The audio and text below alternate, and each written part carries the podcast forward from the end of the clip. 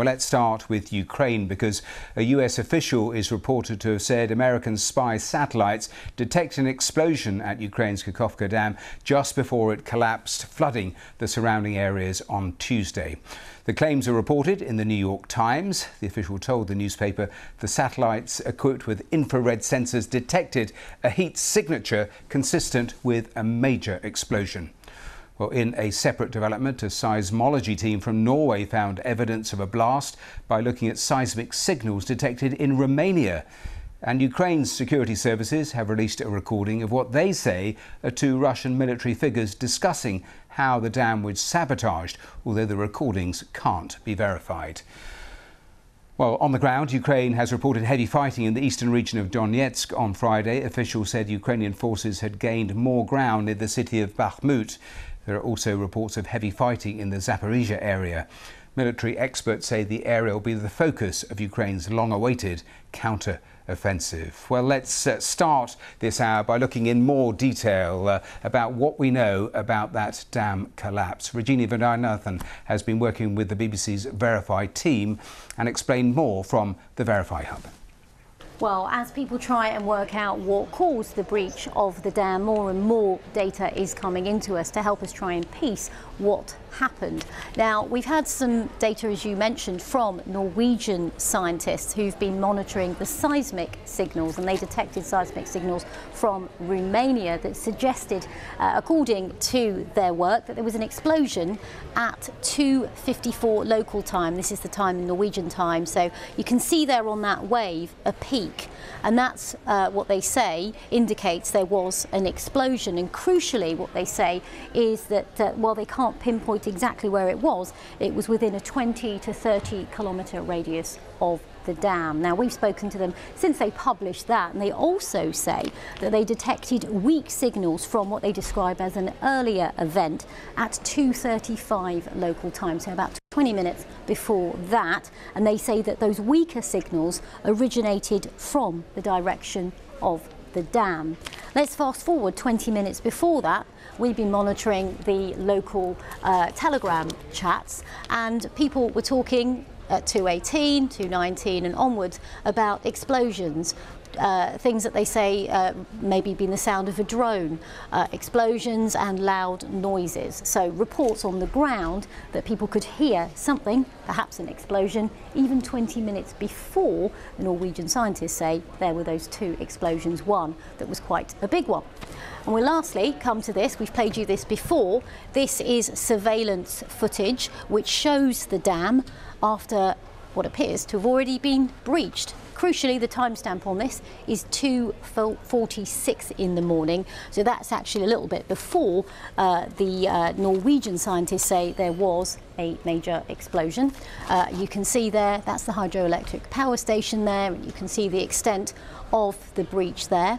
In footage that we have from the morning after, you can see even more damage to that hydroelectric power station. So we're getting more and more information, more details. It's still unclear what the timeline exactly was. And of course, we still don't know what caused that breach. Rajini Vaidyanathan there in our Verify hub. Uh, now, uh, let's get more on the ground because I've been speaking to Michael Bociurkiw, uh, who's in Odessa. He's a senior fellow of the Atlantic Council and explained to me the global implications of the breach of this dam. What a red line has been crossed. If Western leaders haven't realized the magnitude of this red line, well, they should. Uh, Matthew, what we're looking at is a very widespread impact from this explosion. Uh, number one would be food prices are going to spike once again because uh, grain, grain exports, a lot of other prime agricultural land uh, won't be moving.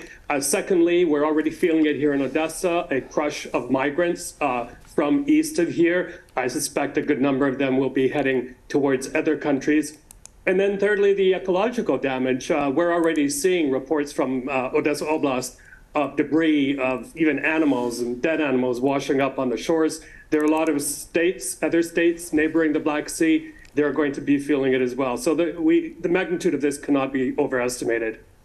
And Michael, I was just asking Paul this exact question. Is it possible to make some sort of early judgment about how much, having to deal with the massive humanitarian crisis and the logistics, how much that interferes, distracts with the, the counteroffensive?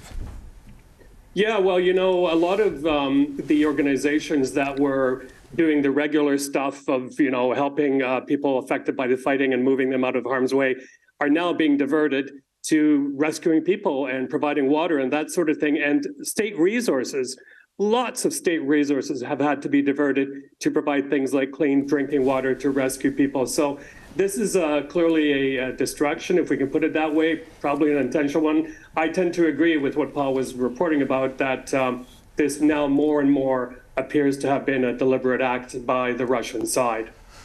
Michael Paul was saying, and we've known it right from uh, the early part of this week, that the officials in Ukraine giving very little detail about this counteroffensive for all the obvious reasons. But what do you think are the next stages, uh, what we've seen so far, and what you think is likely to come both on the ground and, and even potentially in the air?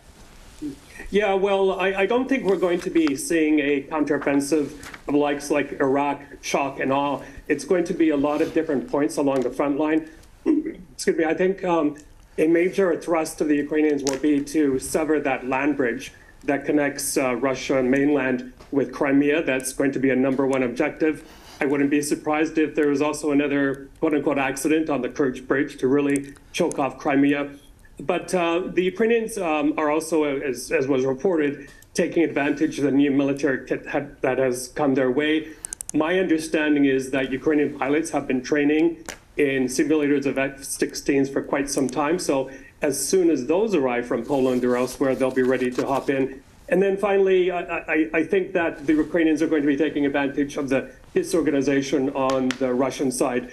The chief of the Wagner group has just uh, reportedly pleaded for uh, 200,000 more Russian troops. Where they're going to find them without a general mobilization, I don't know. But things are not looking good for the Russians at all.